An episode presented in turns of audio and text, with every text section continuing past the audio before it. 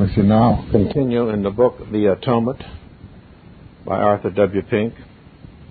We continue in chapter 7 The Atonement, its nature continued. We have already pointed out that the expression of Romans 8:3 made in the likeness of sin's flesh clearly presupposes the transfer of his people's sins to Christ and that what happened immediately after his birth was in full keeping with this fact and cannot be understood apart from it. That he was circumcised, Luke 2:21, not only proved that he had been made in the likeness of men, Philippians 2:7, but also evidenced that he had been made in the likeness of sin's flesh. So too the ceremonial purification of his mother, Luke 2:22, and her presentation of a sin offering, Leviticus 12:2-6 was in perfect keeping with the fact that though his humanity was immaculate, yet he had entered in this world officially guilty. As little children we sin. The wicked are estranged from the womb. They go astray as soon as they be born, speaking lies. Psalm 58:3. And therefore, as a child, Christ suffered, suffered not only as our substitute, but because our sins had been transferred to him. In our youth we sinned, and as a youth Christ suffered, and suffered at the hands of God, as his own words clearly testify. I am afflicted and ready to die from youth up. I suffer thy terrors, I am distracted. Psalms 88:15. In the prime of our manhood we sinned, and in the prime of his manhood Christ suffered. Let us refer once more to his being assailed by Satan. Hebrews 2:18 tells us that he suffered being tempted and that very suffering was penal. That Christ's suffering under Satan was designed and appointed as an infliction from God is proved by the statement that Jesus was led up of the Spirit into the wilderness to be tempted of the devil, Matthew 4 1. Man, having allowed himself to be overcome by Satan, God has, by a just sentence, delivered him up as a slave to his tyranny. Therefore, it was necessary that Christ, as his sinful people's substitute should be exposed to the harassings of the devil, that in this respect also he might satisfy divine justice. Most assuredly, Satan and his agents could never have assailed Christ had he not been so, parenthesis, legally charged with the guilt of our crimes that God righteously exposed him to the injuries from them, Acts 2.23. The elect themselves as sinners were subject to Satan's power, Colossians 1:13, and that by the righteous sentence of the judge of all the earth, therefore they not only were the prey of the mighty, but also were lawful captives, Isaiah 49:24. Therefore, as Christ came here, as surely in their room he, by virtue of God's sentence, also became subject to the buffetings of Satan. Christ Christ's passive or suffering obedience is not to be confined to what he experienced in the garden and on the cross. This suffering was the accumulation of his piacular, P I A C U L E R, sorrow, but not the whole of it. Everything in his human and earthly career that was distressing belongs to his passive obedience. It is a true remark by Jonathan Edwards that the blood of Christ's circumcision was as really a part of his vicarious atonement as the blood that flowed from his pierced side. And not only his suffering proper, but his humiliation also was expiatory. W. Shedd. The satisfaction or propitiation of Christ consists either in his suffering evil or his being subject to abasement. Whatever Christ was subject to, which was the judicial fruit of sin, had the nature of satisfaction for sin. But not only proper suffering, but all abasement and depression of the state and circumstances of mankind, parenthesis, human nature, below its primitive honor and dignity, such as his body remaining under death and body and soul remaining separate, are the judicial fruits of sin. Jonathan Edwards wrote that in 1743. When the Scripture speaks of the satisfaction of Christ, they ascribe it to his sufferings in general, as Isaiah 53:4, "Surely he hath borne our griefs and carried our sorrows." That is, he suffered all the pains and sorrows due to us from sin. It is to be most carefully noted that the inspired declaration, "The Lord hath laid on him the iniquity of us all," Isaiah 53:6, comes before he was oppressed, and before he is brought as a lamb to the slaughter as it was at the commencement of his public ministry, and not while he hung on the cross, that God moved one of his servants to cry, Behold the Lamb of God, which taketh away the sin of the world. Christ was brought to the slaughter before the three hours of darkness, yet even then affliction lay upon him, and our iniquity was exacted of him. So too this very chapter, Isaiah 53, ascribes our healing to the stripes which he received from men as plainly as other passages attribute our being delivered from the curse of the law through God's visiting him with its curse. For even hereunto were ye called, because Christ also suffered for us, leaving us an example, 1 Peter 2.21. To suffer here denotes to be in affliction, for all those sufferings are here intended in which Christ has left us an example of patience. These sufferings he affirms to be for us, that is, undergone as well in our stead as for our good. For this is ordinarily the signification of the word huper, and that this is the true meaning of Peter, we conclude hence that in 318 he says, Christ suffered for sins, namely that he might be the propitiation for our sins, written by H. Witsius. When the sovereign rights of God are emphasized, there is generally raised the objection that we are hereby reducing man to a mere machine. Many are they who are prepared to hold a brief for human responsibility, but rare indeed is it that we ever hear anything about transferred responsibility. Yet it is at this point lies one of the chief wonders and glories of the gospel. The responsibility of God's people was transferred to Christ. He assumed their liabilities, made himself chargeable with their debts, answerable to every demand of the law against them. Had this not been the case, how could God have righteously laid the iniquities of his people upon the head of his holy Son? Still less, how could he have called for the sword of justice to smite him? It was because Christ was made sin for us that he was also made a curse for us. The latter could not be without the former, as this is the point of such vital importance, we must amplify a little farther. Hebrews 7:22 declares that Christ is surety of a better covenant. He was the sponsor of his people as Judah undertook to be for Benjamin. I will be surety for him, out of my hand shalt thou require him. If I bring him not unto thee and set him before thee, let me bear the blame forever. Genesis 43:9. Or as Paul was for Onesimus. If he hath wronged thee or owed aught, put that on mine account. I, Paul, have written it with mine own hand, I will repay it. Philemon 19 and 19. Just so did Christ engage himself unto his Father for us. Reckon to me whatever they owe thee, and I will satisfy for it. A surety whose name is put into bond is not only bound to pay the debt, but he makes it his own debt also even as well as it is the principal, so that he may be sued and charged for the debt.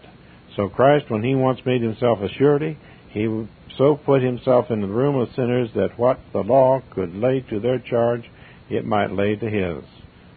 Written by T. Goodwin in 1680.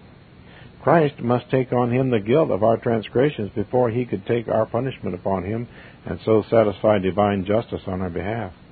That he did so is demonstrated by his own words. It is indeed remarkable to find out how that Christ actually owned our sins as being his. First, in the 40th Psalm, that this psalm is a messianic one, we know from its quotation in Hebrew 10. That it contains the very words of Christ is plainly evident from verses 7 through 11. He is still the speaker in verse 12, where he declares, For innumerable evils have compassed me about. Mine iniquities have taken hold upon me, so that I am not able to look up. They are more than the hairs of mine head, therefore my heart faileth me. What a proof that the sins of his people have been transferred to him. Second, in the 69th, another great messianic psalm. There too we find him saying, O God, thou knowest my foolishness, and my sins are not hid from thee. Verse 5. How unmistakably do those words show our sins had been reckoned to him? Those sins were his not by perpetration, but by imputation. Who his own self bare our sins in his own body on, parenthesis, to a tree, 1 Peter 2.24. Our sins here are our liabilities to punishment on account of our violations of the divine law and the necessary consequences of those liabilities In other words, guilt in the sense of binding over to punishment and punishment itself. J. Brown. Those sins Christ bare endured as a heavy load. The prime meaning of the Greek verb is to carry up, the allusion being to the typical animal which was carried up to the altar, which was always erected on an elevated place. The margin gives the preferable rendering to the tree. The preposition is the same as in the next verse, ye are returned to the shepherd. The reason why the cross is here termed the tree, we will state a little later. There was a needs be for Christ taking on him the guilt of our transgressions in order for divine justice to punish him, for we are sure that the judgment of God is according to truth. Romans 2 2. Whomsoever God punishes for sin must be guilty of sin. Therefore we read, For he hath made him sin for us who knew no sin, 2 Corinthians 5.21. Each word here calls for a separate paragraph. The opening, for, assigns the ground on which the message of reconciliation, verses 19 and 20, rests. Verse 19 states that God does not impute trespasses unto his people. Verse 21 tells us why. Because they were imputed to Christ. Here, the atonement is traced back to its source. God was in Christ reconciling. He made Christ to be sin when? In the everlasting covenant by the mutual agreement of the Father and the Son. Then we beheld the fitness of Christ to make atonement. He was personally sinless. It was God who so adjudged him. Who knew no sin is the negative way of saying that his obedience was perfect. The law had no fault against him, either of omission or commission. Nevertheless, he, parenthesis, God, made him, parenthesis, legally constituted Christ to be sin for us, not in the semblance, but in the awful reality and thus from the moment of his incarnation. In entering the law place of his people, Christ became answerable to the righteousness of God on their behalf. Whatever they owed must be exacted from their sponsor. He must pay their debts, suffer the full penalty of their iniquities, receive sin's wages in their room. Christ now became exposed to all that the holiness of God must inflict upon sin. Therefore we read, Christ hath redeemed us from the curse of the law, being made a curse for us, for it is written, Cursed is every cursed is everyone that hangeth on a tree, Galatians three thirteen. The cross was accursed not only in the opinion of men, but by the decrees of the divine law. Therefore, when Christ was lifted up upon it, he rendered himself obnoxious to the curse. Calvin wrote that. The very mode of death which God appointed for his Son reveals to us the penal nature of it. The cross was no mere accident, as though it made no difference what form his death took. Fundamental reasons render it expedient and necessary that the surety should die a death which was accursed of God. Hence the frequent reference in the New Testament to the cross and the tree, John 12:32-33. At Calvary's, God's terrible curse on sin was publicly displayed, of which the cross was not the cause but the symbol, John 3:14. Under the Mosaic law, parenthesis, to which the apostle refers in Galatians 3:13, hanging on a tree was a death reserved for great criminals. Hence the force of the word tree in 1 Peter 2:24. Christ hanging upon the tree was the public testimony to God's curse on him. The cause of the curse was not the hanging on the tree, but the sin with which he was charged, and that may, mode of punishment exhibited that he was the object of God's holy displeasure not indeed because he was suspended on the tree, but because he was the sin bearer, and the punishment of the offenses for which that ignominious penalty was allotted was then inflicted. Divine wisdom appointed that he who bore the sin of the world should be exposed as a curse, for the divine displeasure was there most awfully displayed. Written by George Smeaton as to why this means and method of death was selected by God out of all other possible poisoning, stoning, beheading, and so forth, Genesis 3 supplies the answer.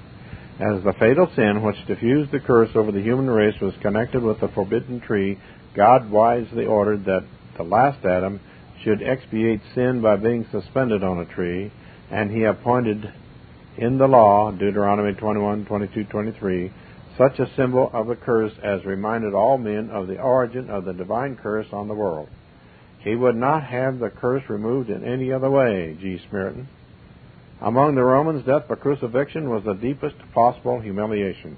It was the most degrading of punishments, inflicted only on slaves and the lowest of people, and if free men were at any time subjected to crucifixion for great crimes such as robbery, high treason, or sedition, the sentence could not be executed till they were put into the catalogue of slaves, and that by the utmost humiliation. Their liberty was taken from them by servile stripes and scourging, as was done to Christ. Thus the curse of God's law was executed upon the head and substitute of his people. To preach Christ crucified, 1 Corinthians 1.23, is to proclaim and expound his being made a curse for us. Because Christ was made sin and made a curse for his people, the wrath of God's holiness flamed against him, and the sword of his justice pierced him. Awake, O sword, against my shepherd, against the man that is my fellow, saith the Lord of hosts. Smite the shepherd, Zechariah 13:7 and see Matthew 26:31. God inflicted punishment on Christ as if he had been a personal offender.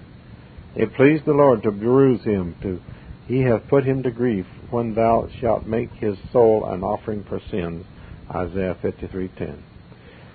As all the sufferings of men, whether inflicted immediately by God or mediately by Satan or men, Jeremiah 2:15-17, arise from the demerits of sin, so all the sufferings of Christ from man, Satan, God, arose from the demerits of his people's sins imputed to their substitute. The punishment which God meted out to Christ was the very punishment which was due his people. That he was accursed of God is seen from his hanging on the tree. That he received sin's wages was evidenced by God's forsaking him. That he was numbered with transgressors was exhibited by his dying between two thieves.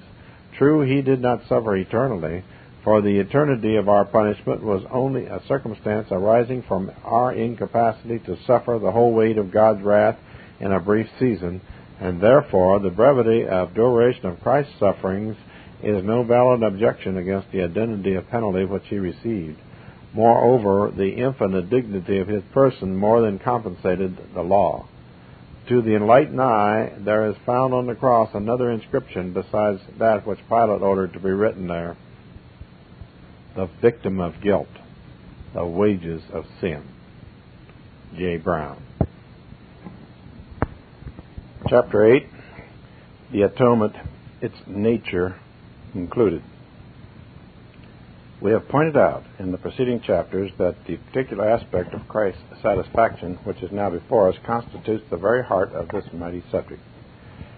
As the physical heart is to the human body, so is the nature of the atonement to the whole of this wondrous theme. When a man's heart becomes seriously affected, the whole of his constitution suffers. In like manner, when we err in our views of the precise character of, God, of Christ's obedience and sufferings, the whole of our system of truth suffers injury in exact proportion. The acid test of a theologian's views and a preacher's capability to expound the gospel is his orthodoxy at this particular point. Hence, because this part of the truth is of such vital importance, we have prayerfully sought to examine it with sevenfold thoroughness and set before our readers at some length the results of our investigation. First, we have shown that the work of Christ was federal in its character, that is, Christ became legally one of his people. He came here not to strangers, but to his brethren, Hebrews 2.12. He came here not to produce a people for himself, but to secure a people already his, Ephesians 1.4 and Matthew 1.21. The place we occupy was under the law. We were placed under it at creation, and perfect obedience was made the conditioning of our well-being. By our fallen Adam, we became incapable of obeying the demands of the law and subject to its unrelaxable penalty. The law remained over us, therefore, as an inexorable taskmaster demanding the impossible and as the organ of immutable justice insisting upon our death. Therefore, to be our Savior, the Son of God was made under the law, Galatians 4 4. He was, by God's ordination, transferred to that position, Thus, the place he took was our law place. In taking that place, he necessarily assumed all our responsibilities obedience as a condition of life, suffering as a penal consequence of disobedience. Second, we have shown that the work of Christ was vicarious in its character. Substitution has been thus defined A substitute is one who does or suffers the same thing which the person or persons for whom he is substituted would have done or suffered. The Scripture teaches plainly that Christ's obedience as was as truly vicarious as was his suffering, and that he reconciled us to the Father by the one as well as the other. It is for this reason we have chosen the term satisfaction in preference to the more popular atonement. The word atonement signifies only the expiation of our guilt by Christ's vicarious sufferings, but expresses nothing concerning the relation which his obedience sustains to our salvation, as that meritorious condition upon which the divine favor and the promised reward have by covenant been suspended. On the other hand, the word satisfaction exactly expresses all that Christ has done as our substitute in our stead and for our sakes to the end of satisfying in our behalf the federal demands of the law and of securing for us the rewards conditioned upon their fulfillment. His whole work was of the nature of satisfaction. Written by A. A. Hodge. Third, we have shown that the work of Christ was penal in its character. This follows of inevitable necessity. In becoming one with his criminal people, Christ entered into their law place before God. In acting as the substitute of his people, Christ must receive that which was due them from God. Because the sins of his church were transferred to Christ, he must be paid their wages. Because he took our law place, the curse of the law must fall upon him. Because he was made sin for us, the sword of divine justice must smite him. As 1 Corinthians 15:3 declares, the God-man not only died for us, but Christ died for our sins, which was only made possible by our sins having been federally placed upon him. Because our sins were imputed to him, the wrath of God fell upon him, and he was visited with all our with all that our sins merited. We are now ready to show number four. It was the sacrificial work. From the many passages which set forth this aspect of Christ's redemption, we may cite the following: "When thou shalt make his soul an offering for sin," Isaiah 53:10. Christ, our Passover, is sacrificed for us, 1 Corinthians 5:7. Christ also hath loved us, and hath given himself for us an offering and a sacrifice to God for a sweet smelling Savior, Ephesians 5 2. Who needeth not daily, as high, those high priests, to offer up sacrifice? For this he did once when he offered up himself, Hebrews 7:27. How much more shall the blood of Christ, who through the eternal Spirit offered himself without spot to God, purge your conscience from dead works to serve the living God. Hebrew 9:14. Ere attempting to divine the character of Christ's sacrifice, let us remind ourselves that he presented himself as a sacrifice to God by covenant agreement. As we are told in Romans 3:25, whom God hath foreordained a propitiation through faith in his blood. God can be pleased only with that which he has appointed. The everlasting covenant furnishes the key to many a verse of Scripture. For instance, when Christ was about to go to the cross, he said, Now is the Son of Man glorified, John 13:31. But how could that be? Was it not rather his degradation? No, for the eternal three had assigned to the God man the work of mediation, and that was a high honor.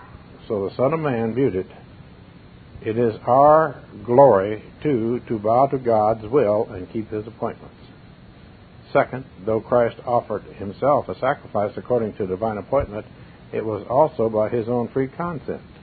As in all our obedience, there are two principal ingredients to the true and right constitution of it, namely, the matter of the obedience itself and the principle or fountain of it in us. In other words, the deed and the will behind it, which later God accepts in us oftentimes without. 2 Corinthians 8:12, and always more than the outward deed.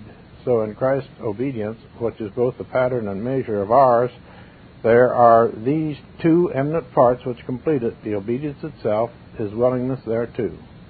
First, Christ was willing from all eternity. This is clear from the covenant, for that is a mutual agreement between two parties. It is also necessarily implied in his being made a surety, Hebrews 7:22, an undertaking on his part.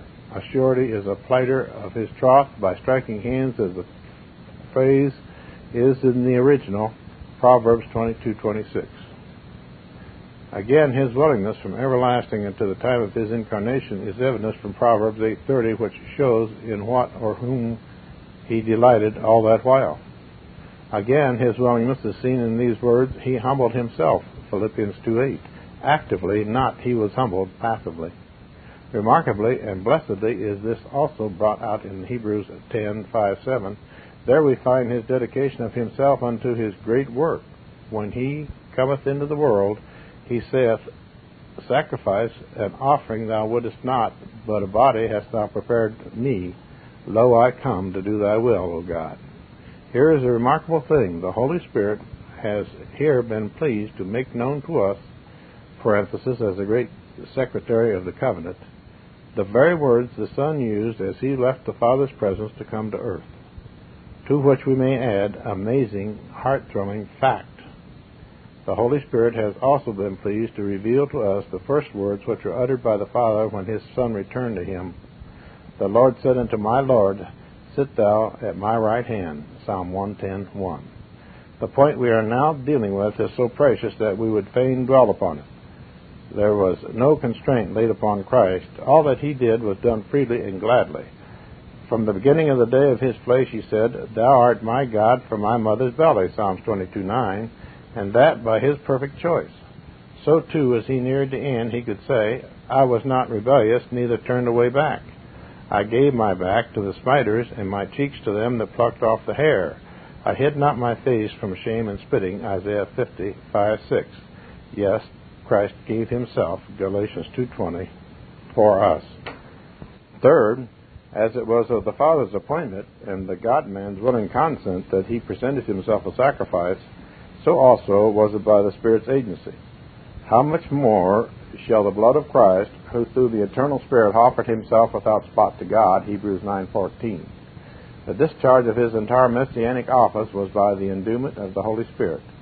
The very title, Christ, means the Anointed One, and was given to him because of the peculiar unction of the Spirit conferred upon him, an unction which was unique in nature and degree.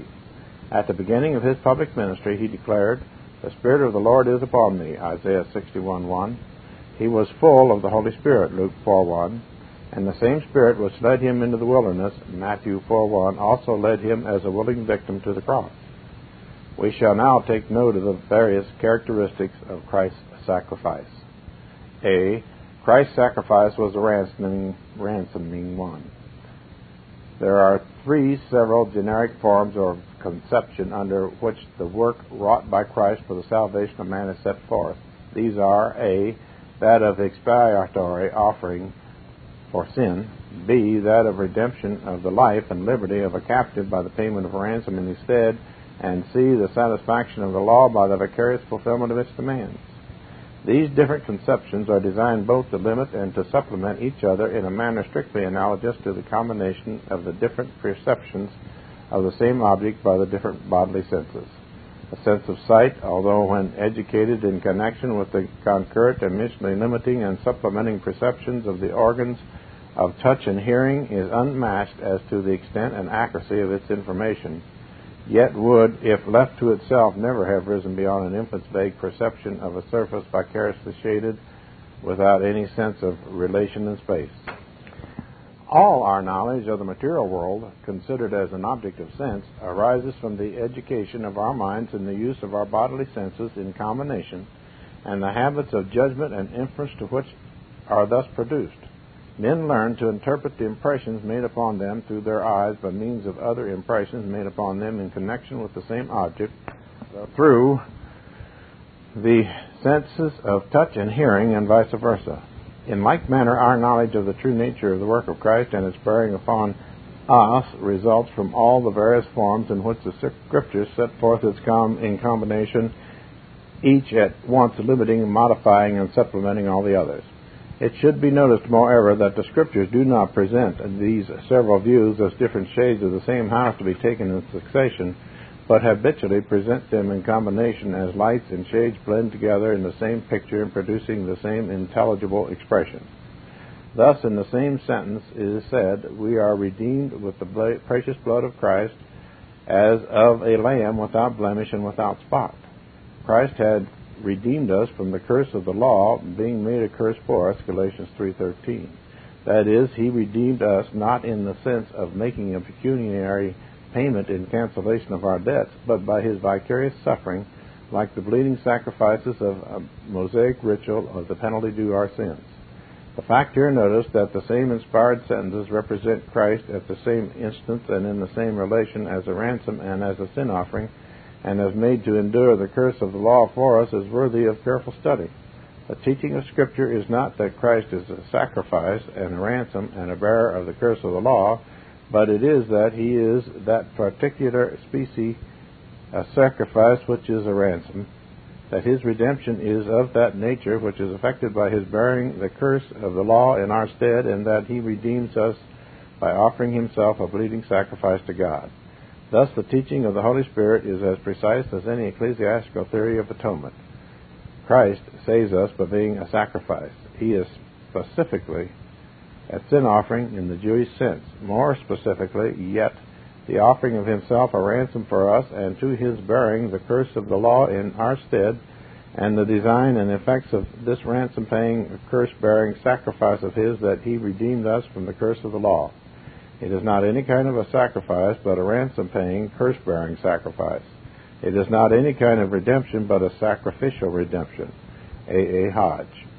That the sacrifice of Christ is a ransoming one is clear first from Matthew 20, even as the Son of Man came not to be ministered to, but to minister, and to give his life a ransom for many.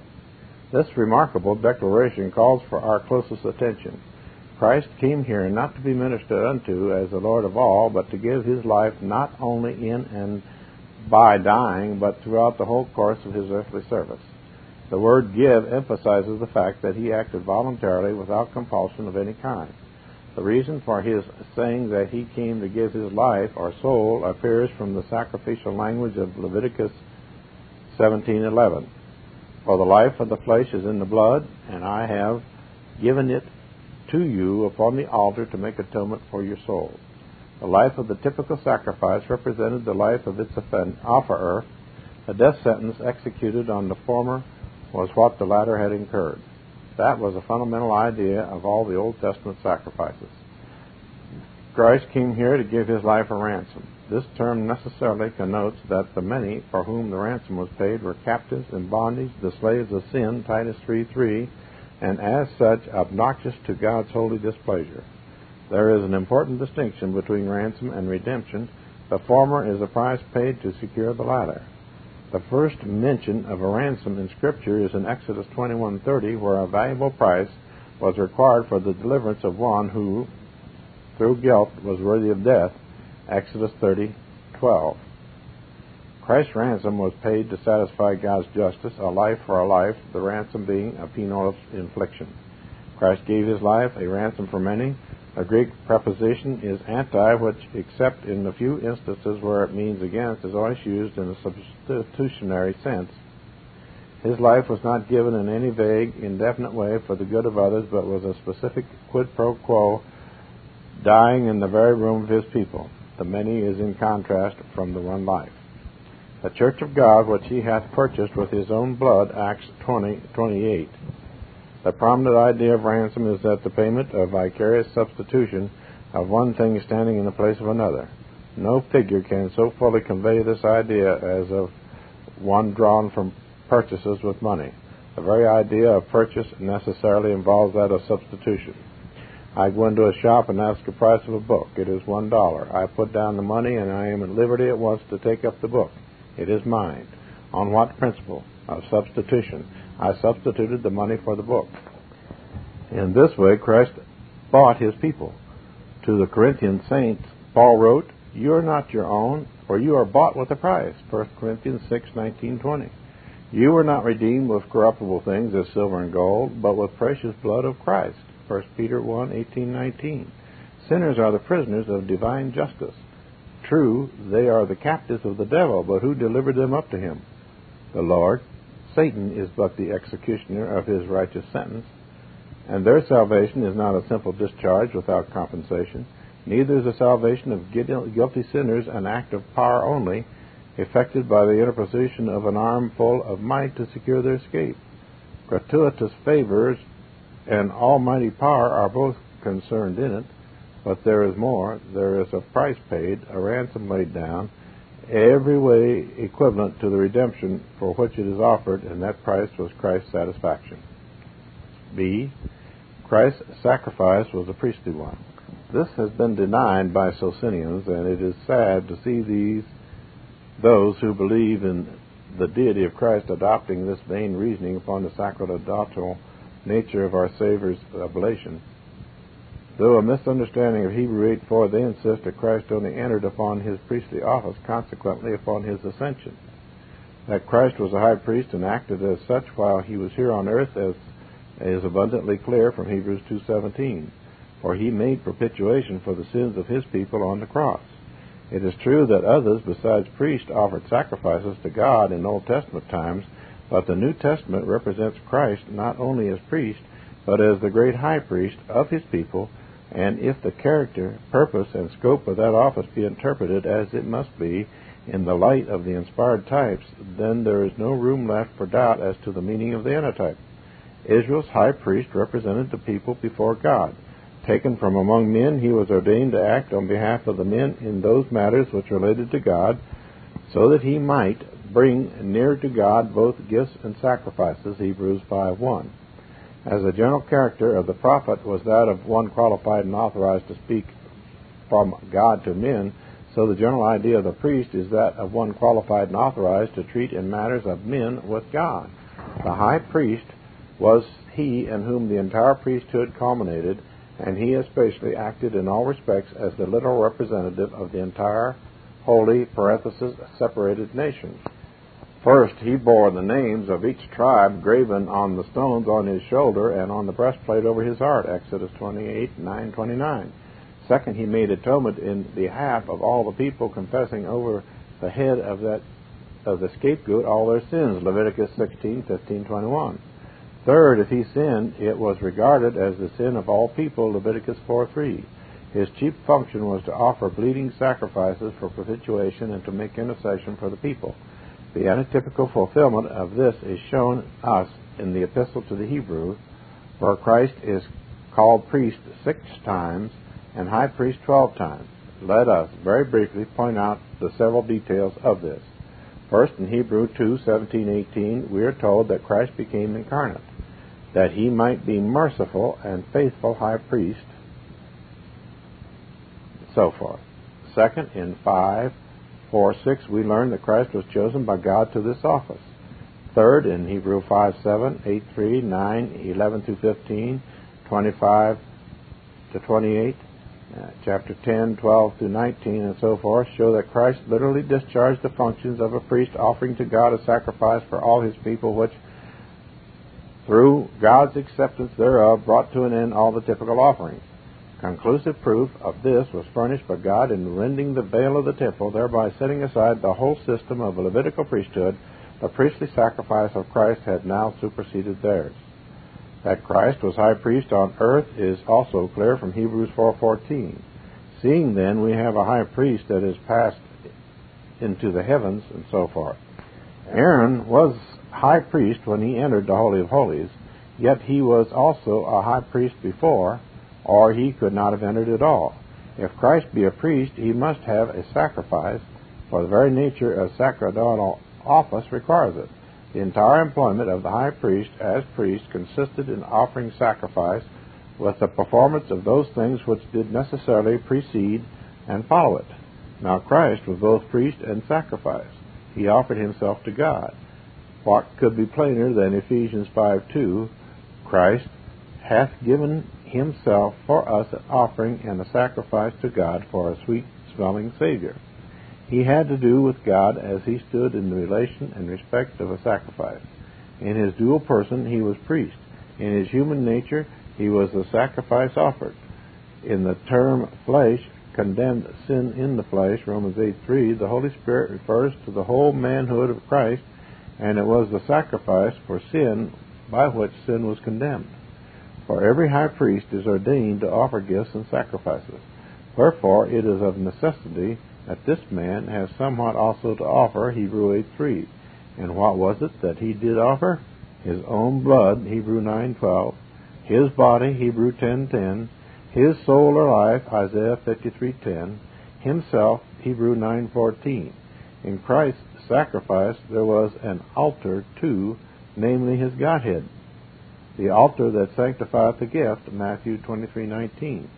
The deity of Christ not only sustained and strengthened his human nature in being a sacrifice herein, therein, but it also gave merit and efficacy to his sacrifice.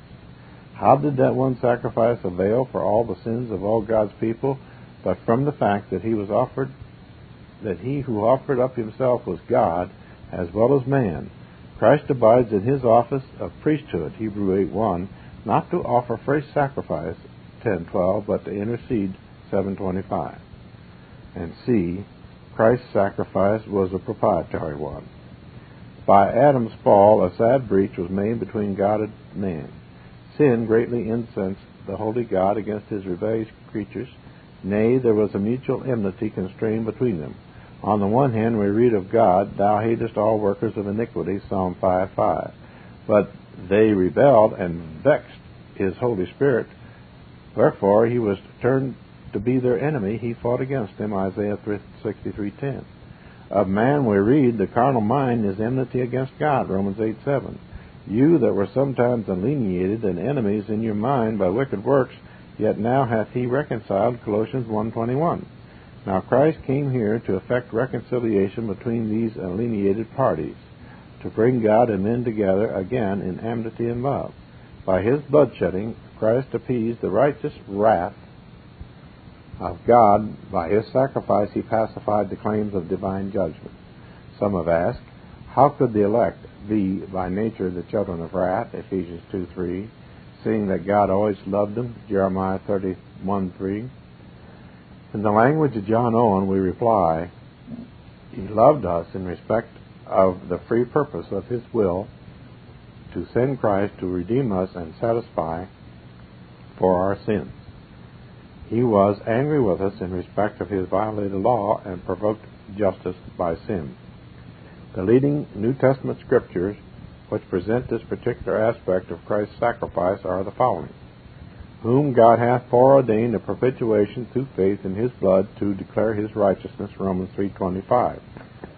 For if, when we were enemies, we were reconciled to God, parenthesis, not by the Holy Spirit's work in us, nor by our laying down the weapons of our warfare, but by the death of his Son, Romans 5.10 we were reconciled through Christ averting God's anger from us and procuring our acceptance in his legal favor.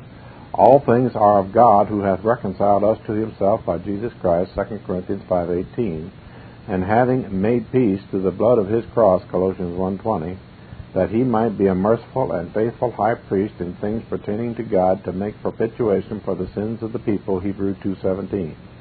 If anyone sin, we have an advocate with the Father, Jesus Christ the righteous, and he is the propitiation for our sins, 1 John 2 2. Now, the above passages are best understood in the light of the Old Testament types. There we read, And Moses said unto Aaron, Take a censer, put fire therein from off the altar, and put on incense, and go quickly into the congregation, and make an atonement for them. For there is wrath going out from the Lord, the plague, the plague is begun. And Aaron took as Moses commanded and made an atonement for the people, and the plague was stayed. Numbers 16, 46, 48. Again we read, The Lord said to Eliphaz the Temanite, My wrath is kindled against thee and against thy two friends.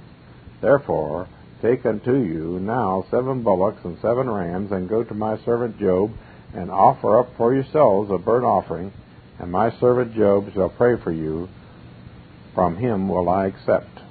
Job 42, 7, 9. What could be plainer? The wrath of God was appeased by bloodshedding. It remains to be pointed out that the Hebrew word for atonement and the Greek word for propitiation are one and the same. Section D, Christ's sacrifice was an expiatory one. The whole of Christ's humiliation and suffering from his birth to the cross were invested with a priestly and sacrificial character as constituting his once offering up of himself a sacrifice as propitiatory of God and expiatory of his people's sins. Yet the emphasis of Scripture shows that Christ's oblation of himself as victim was principally manifested and concentrated in his pouring out of his soul unto death. Faith is directed to the cross as presenting not merely the historical terminus and climax, but the logical and indispensable completion of all that preceded, for sin not only entails suffering but death. Propitiation defines the bearing which Christ's sacrifice had Godward. It placated him. Expiated has reference to the bearing which Christ's sacrifice made manward. It removed the sins of his people. This is my blood of the new covenant, which is shed for many for the remission of sins. Matthew 26:28. Remission is a judicial term and signifies the annulling of guilt, removal of all ground of punishment. Once in the end of the age hath he appeared to put away sin by the sacrifice of himself. Hebrew 9:26. Christ has so put away all the sin of his people that they are perfectly and finally acquitted in the high court of God, so that no charge can ever more be laid against them. Romans 8:33. Blessedly and gloriously has the Old Testament type been fulfilled. On that day shall the priest make an atonement for you to cleanse you, that ye may be clean from all your sins before the Lord. Leviticus 16:30. Thus are God's believing children able to say, "The blood of Jesus Christ, His Son, cleanseth us from all sin." 1 John 1:17. This Reformation audio track is a production of Still Waters Revival Books. SWRB makes thousands of classic Reformation resources available, free and for sale, in audio, video, and printed formats. Our many free resources, as well as our complete mail order catalog, containing thousands of classic and contemporary Puritan and Reformed books, tapes, and videos at great discounts, is on the web at www.swrb.com. We can also be reached by email at swrb at swrb.com, by phone at 780 450 3730, by fax at 780 468 1096, or by mail at 4710 37A Avenue, Edmonton, that's E D M O N T O N, Alberta, abbreviated capital A, capital B, Canada, T6L3T5. You may also request a free printed catalog. And remember that John Calvin, in defending the Reformation's regulative principle of worship, or what is sometimes called the scriptural law of worship, commenting on the words of God, which I commanded them not, neither came into my heart, from his commentary on Jeremiah 7:31, writes, God here cuts off from men every occasion for making evasions, since he condemns by this one phrase, I have not commanded them, whatever the Jews devised. There is then no other argument needed to condemn superstitions than that they are not commanded by God. For when men allow themselves to worship God according to their own fancies, and attend not to his commands, they pervert true religion. And if this principle is adopted by the papists, all those fictitious modes of worship in which they absurdly exercise themselves would fall to the ground. It is indeed a horrible thing for the papists to seek to discharge their duties towards God by performing their own superstitions.